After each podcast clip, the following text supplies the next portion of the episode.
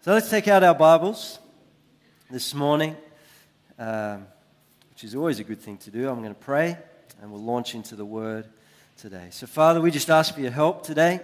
We ask that you would give us listening ears, that the soil of our hearts would be good soil, Lord, to hear your Word today, Lord. We thank you that your Word is alive, that it uh, nourishes us spiritually, emotionally, in every way, Lord God. And so, God, give us ears to hear, I pray. And uh, let your truth penetrate our hearts today, Lord God. In Jesus' name. Amen. Amen. We're going to be turning to a couple of places, two, two verses or two passages to start with. 1 Thessalonians 5 and Philippians 2 is kind of where we'll be, just to uh, give you a little bit of a heads up with where we're going. But I'm sure that many of us can identify with issues, having issues with technology. Even this morning, I think we had some out in the cafe just with the connecting to the Wi Fi. You know, whether it's connection issues, whether it's things just uh, stop working, whether the app doesn't, it just freezes up, you know, whether it just things don't scroll, whether you see the, the blue screen of death, which I think is what it used to be called in PC land, or the rainbow wheel of uh, fear and trepidation. But when you have these technology issues, you know, you've tried the customary on and off, see if that works.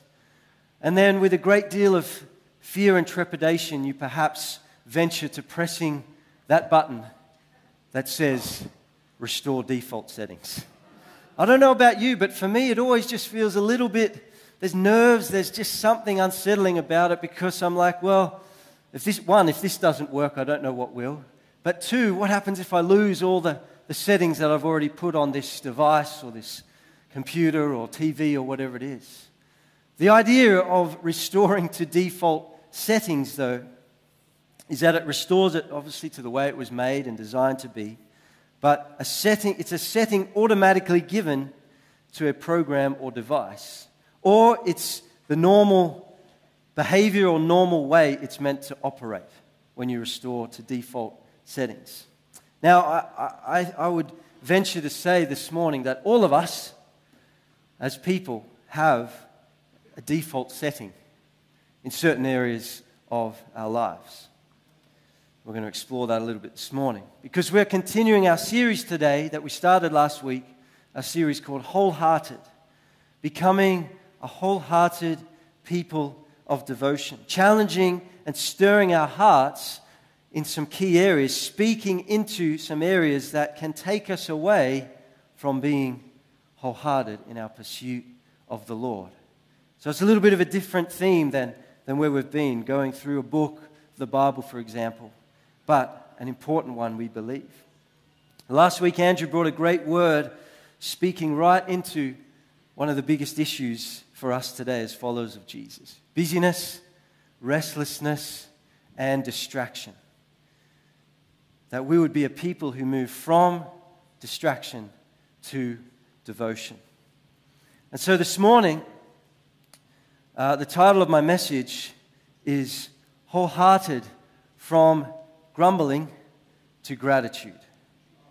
From grumbling to gratitude. And yes, I want to talk this morning about this fairly common, mostly accepted sin of grumbling and how there is a call for us to move from having this as our default setting and to moving to a place of being a people of gratitude, where that becomes our default setting.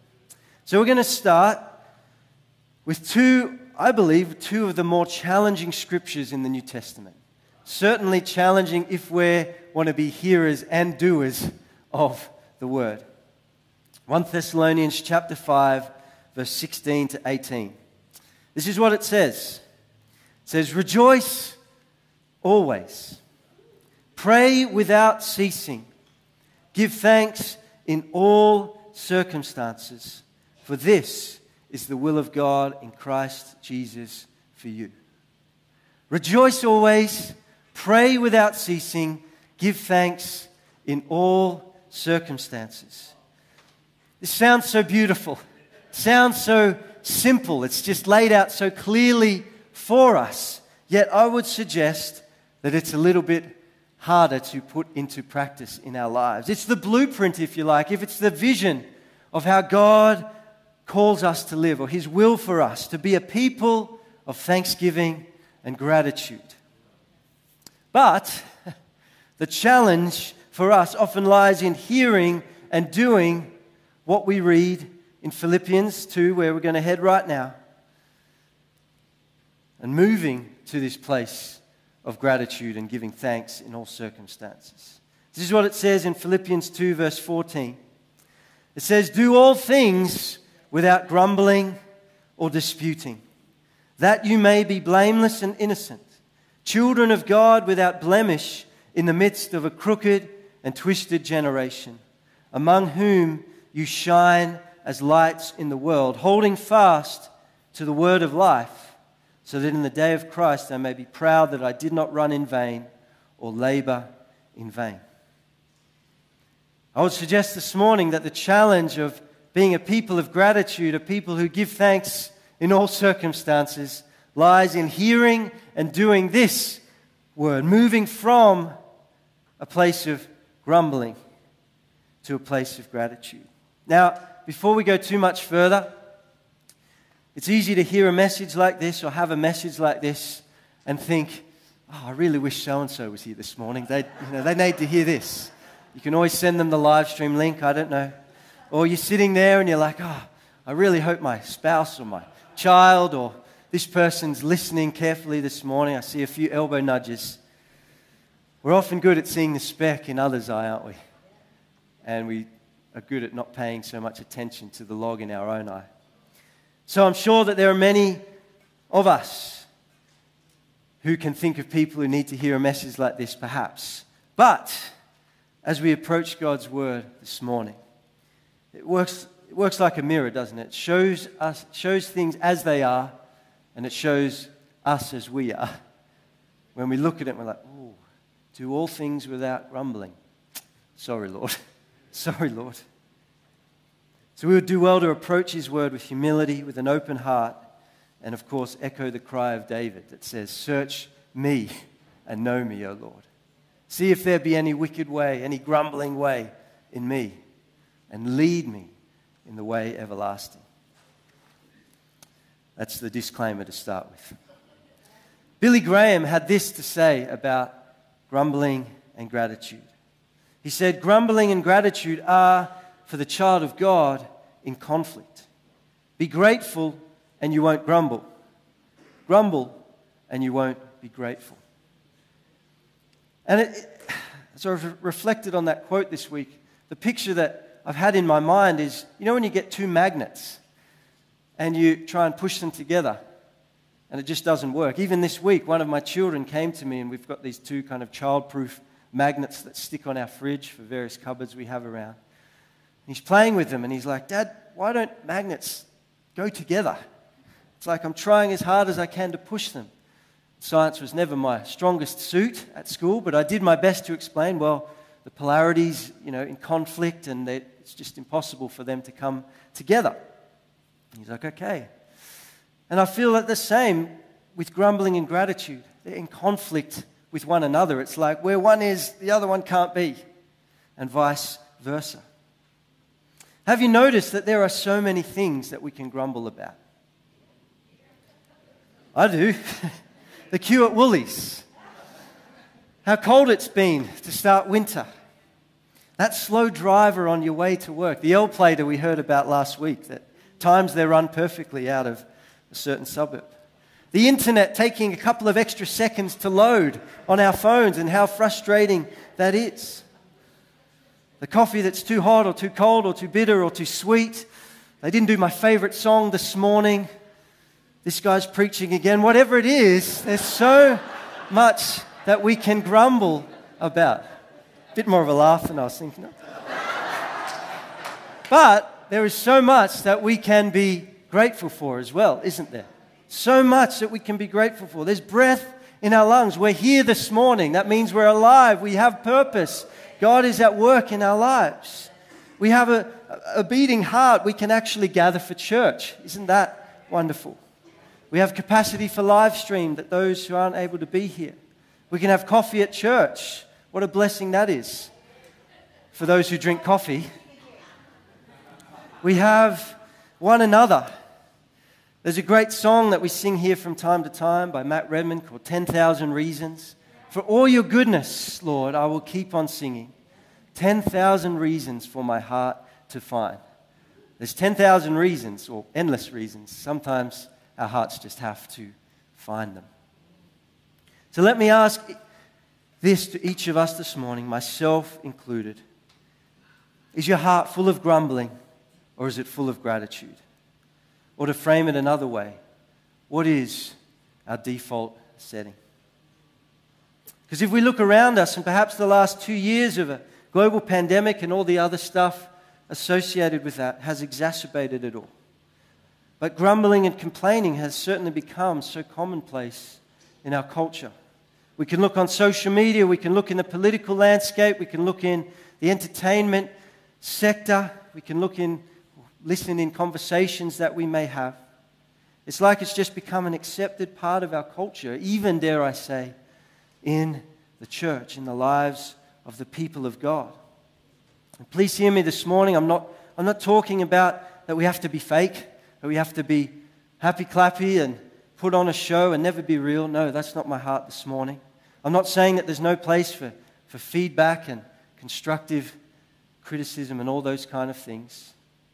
What I'm saying is it's quite a different thing with the hard attitude that we behind what we uh, bring feedback with, with how we have a disagreement with someone, the hard attitude behind that, rather than the hard attitude of grumbling and complaining. But why is it an issue, though? Why does Paul, under the inspiration and the guidance of the Holy Spirit, instruct his readers to do all things without grumbling and, and complaining or disputing? And I kind of think he's gone pretty hard here, hasn't he? He hasn't just said, do most things or, you know, try your best most of the time you know, once you've had a couple of coffees in the morning, to do things without grumbling. He says, no, do all things without grumbling and disputing or grumbling and complaining. If we look in Scripture, we, are, we see that grumbling is actually a very serious issue in the eyes of God. Probably more than we would perhaps realize or understand. And a hint perhaps is in the Greek word used for grumbling this word here, uh, the word used here in Philippians 2 and other parts of the New Testament, gongusmos, the verb gongudzo. And what this word encapsulates or describes is a sense of discontented muttering. It's, it's to show smoldering discontent, murmuring, or to discontentedly complain. Hmm. You see, grumbling reveals something. And I would suggest that it's not so much of a, a circumstance issue, as in what's going on around us, but a heart issue. It's not so much to do with the things going on out there that it's cold and it's freezing or it's whatever, but it reveals something that's going on inside here. I think that's why the Bible makes it so clear that we're to guard our hearts with all diligence. And you know, our mouths often are the instruments for our grumbling. It, it gives voice, doesn't it, to what's going on in here. So, as we think about the words of Jesus, for example, in Matthew chapter 12, verse 34 to 36, we should take care to heed these words. It says that out of the abundance of the heart, the overflow of the heart, the mouth speaks. That the good person out of the good treasure stored in his heart brings forth good. The evil person out of the evil treasure brings forth evil. And I tell you, on the day of judgment, people will have to give account of every careless word that they speak. It's rather sobering as we hear those words of Jesus this morning. So, if what is regularly coming out here is grumbling and complaining, we must ask what is going on inside here in our hearts. And as the Greek word, as I mentioned, encapsulates murmuring, muttering, discontent, and complaint. Barclay's New Testament commentary also brings out this other aspect that there's this link between this aspect of do all things without grumbling, and what was used to describe the people of Israel for their rebellious and faithless murmurings in their desert journey. And for the sake of time, we won't go back through the whole history. We can read in Exodus 15, Exodus 16, other parts of that uh, history of God's people. But just to give a little bit of context and overview, that they'd been in the land of slavery for, for hundreds of years. And God brings them out of Egypt with a mighty hand and an outstretched arm, miraculously, you know, sovereignly. And He leads them into the wilderness. You know, He guides them by a, a pillar of cloud and a pillar of fire. They come to a sea. What are we going to do? Can't go over it, can't go under it. We're going to go through it. God makes a way. He, he causes the sea to part and they pass through on dry land. All these miraculous things that they had seen. And yet, three days later, they're out there in the wilderness and there's no water.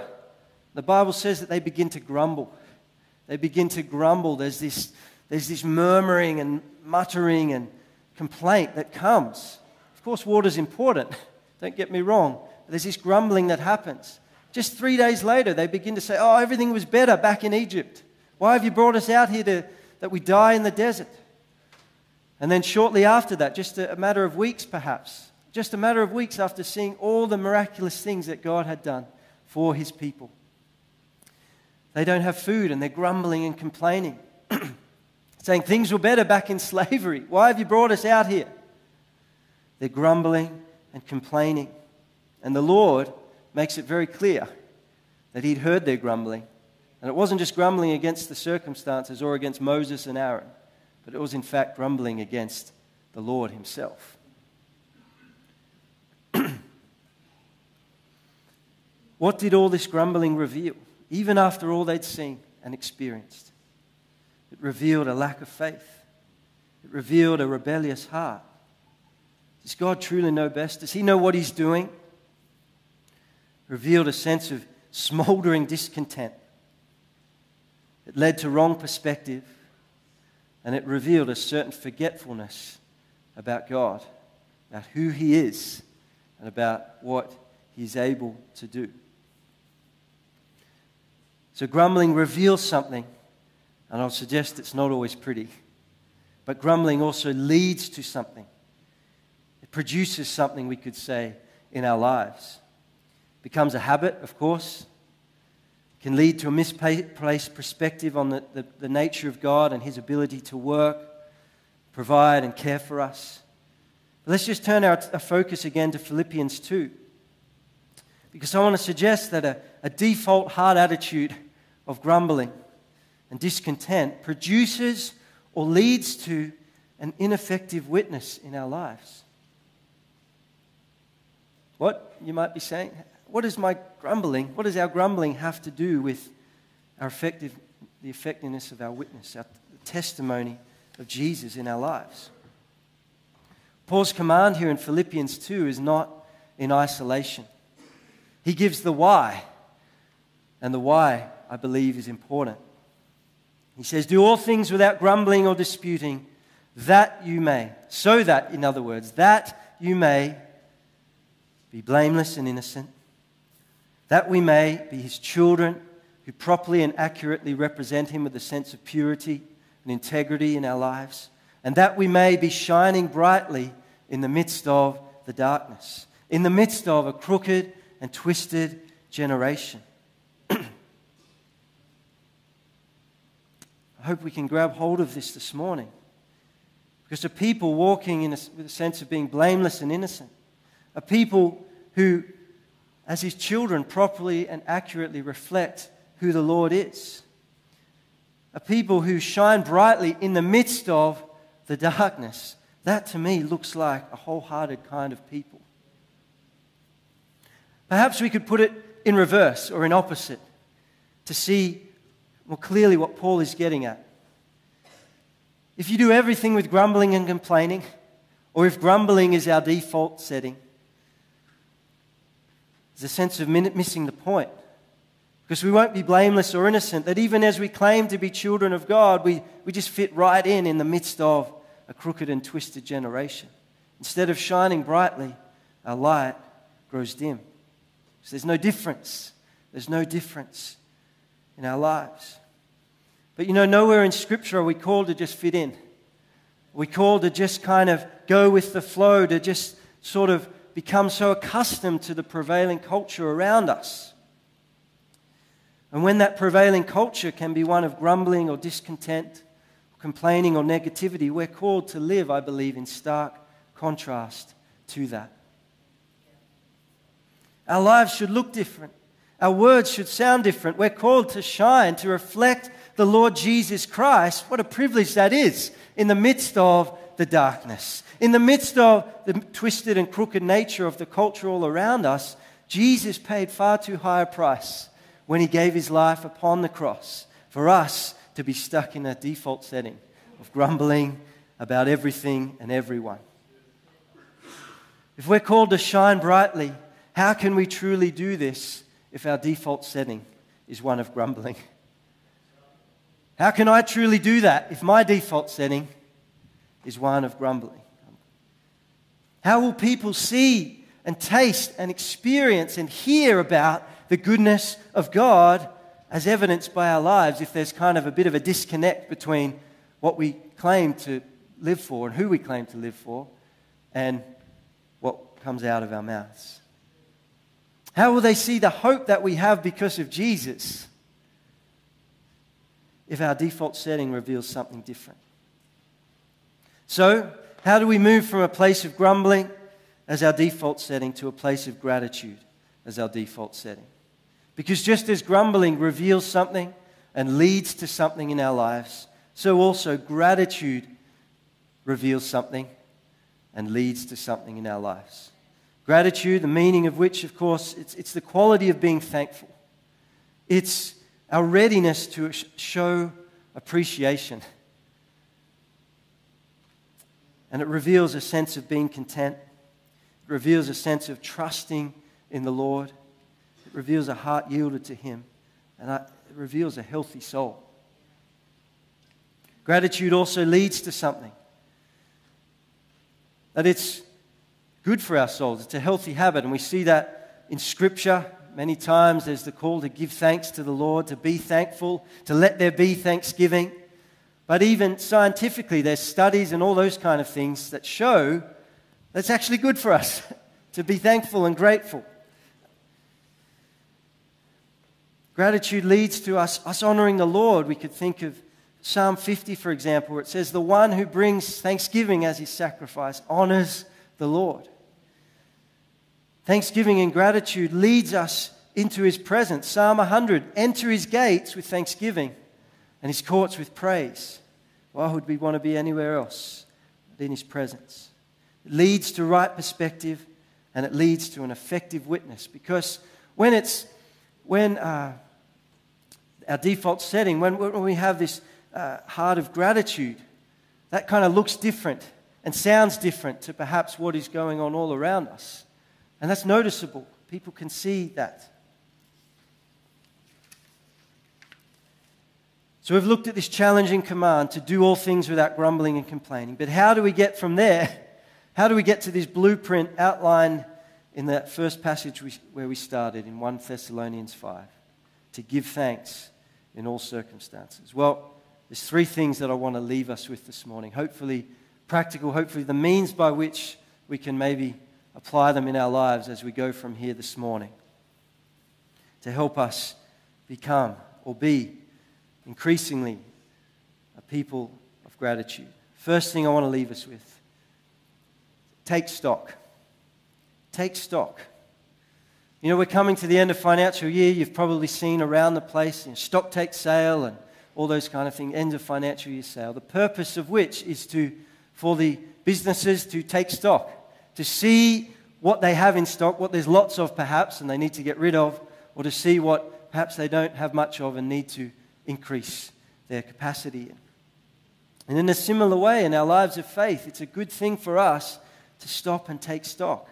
To take stock what, what is there, perhaps what we have in abundance that we might need to get rid of if that's grumbling and complaining. And to take stock and see what are the areas we can grow in. You know, one of the good things about preparing to preach is that often you get the opportunity to live out the message during the week. And so that's been a process of taking stock in my own heart and life when, you know, I get to Woolies the other night and I'm like, ah, oh, there's a queue.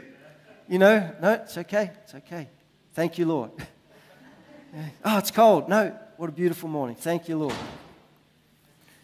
Take stock. What has your default setting become?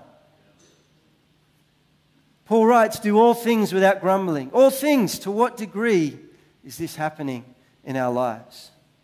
Take stock. Let's think about the attitudes of our hearts, the words that frequently come out of our mouths. If we need to, let's ask someone that we trust and who love us and want the best for us. Ask them how we're going. Like, oh, is this something that applies to me? And also be prepared. Be prepared if the response we hear is maybe not what we want to hear. Take stock. Secondly, remember and reset. Reset our focus and our attention, if you like. What is getting our attention and what is holding our attention? As we talked about earlier, there are so many things that we can be grumbling about. There are so many things that we can be grateful for. And often it's just a matter of what has our attention, what has our focus. Maybe it's as simple as remembering afresh the goodness of God,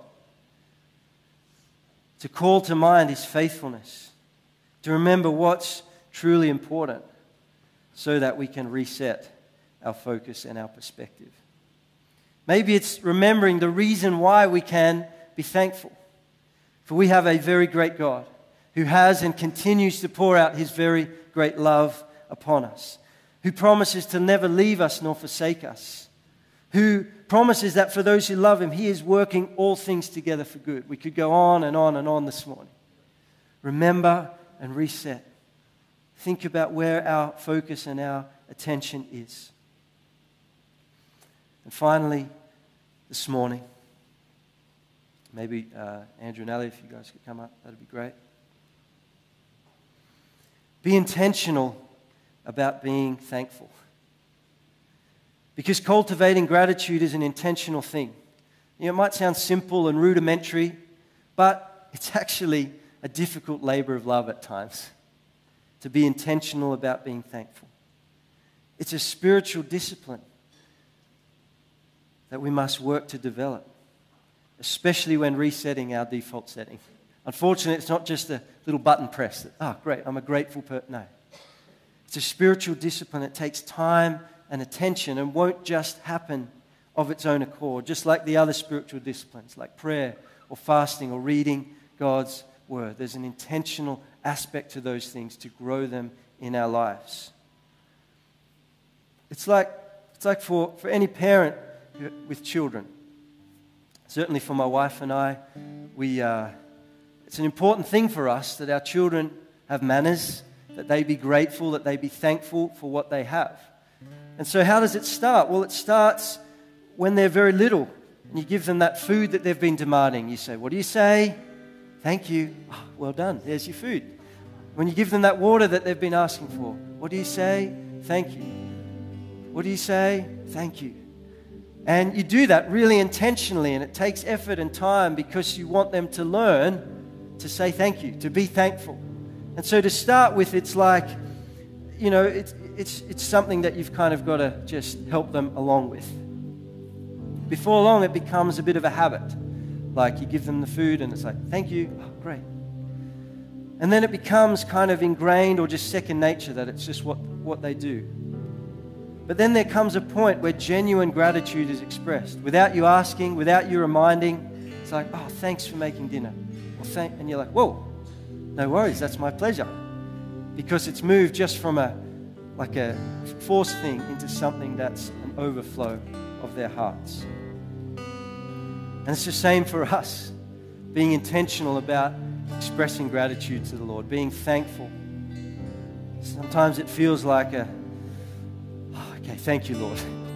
But then as we continue to grow in that and be intentional, it becomes second nature and then it becomes almost the overflow of our hearts.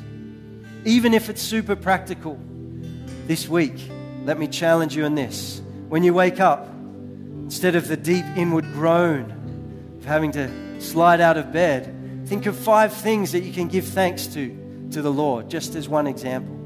Write down the things that you're grateful for. I remember hearing about uh, Nicky Gumbel, who's the, the, the minister, the pastor at HTB in London, founder of Alpha. He said, You know, one time I just sat down to, I wanted to write out a hundred things that I was grateful for in my life. And by the time he got to 100, he just kept going because when we look for it, when we're intentional about it, we'll be able to see that there are 10,000 reasons for our hearts to find. If it's God's will for us, as it says, give thanks in all circumstances. If it's God's will for us, we want to be in God's will. There's that saying, what you feed grows and what you starve dies. As we feed gratitude intentionally as an act of our will, relying upon God's grace, seeking the enabling power and presence of the Holy Spirit, gratitude will grow in us.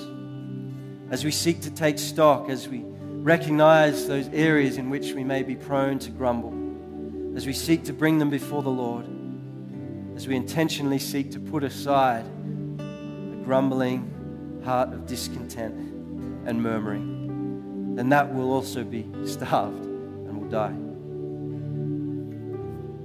One final quote to leave us with this morning. And I remember reading this and was personally challenged by it in my own heart and life. It says, Grumbling and complaining is to the devil what praise and thanksgiving are to God. Just as our praise and our thanksgiving and that heart of gratitude is like music to the ears of the Lord, so our grumbling and complaint is like music to the ears of our enemy. Let's be a people who are wholehearted in our pursuit of God. Let's come before Him to ask for His help to move from a place of grumbling to a place of gratitude. This week, let me encourage you to take stock, to remember and reset, to be intentional about being thankful. And watch what happens. Watch what the Lord does in our hearts and in our lives. Can we stand this morning?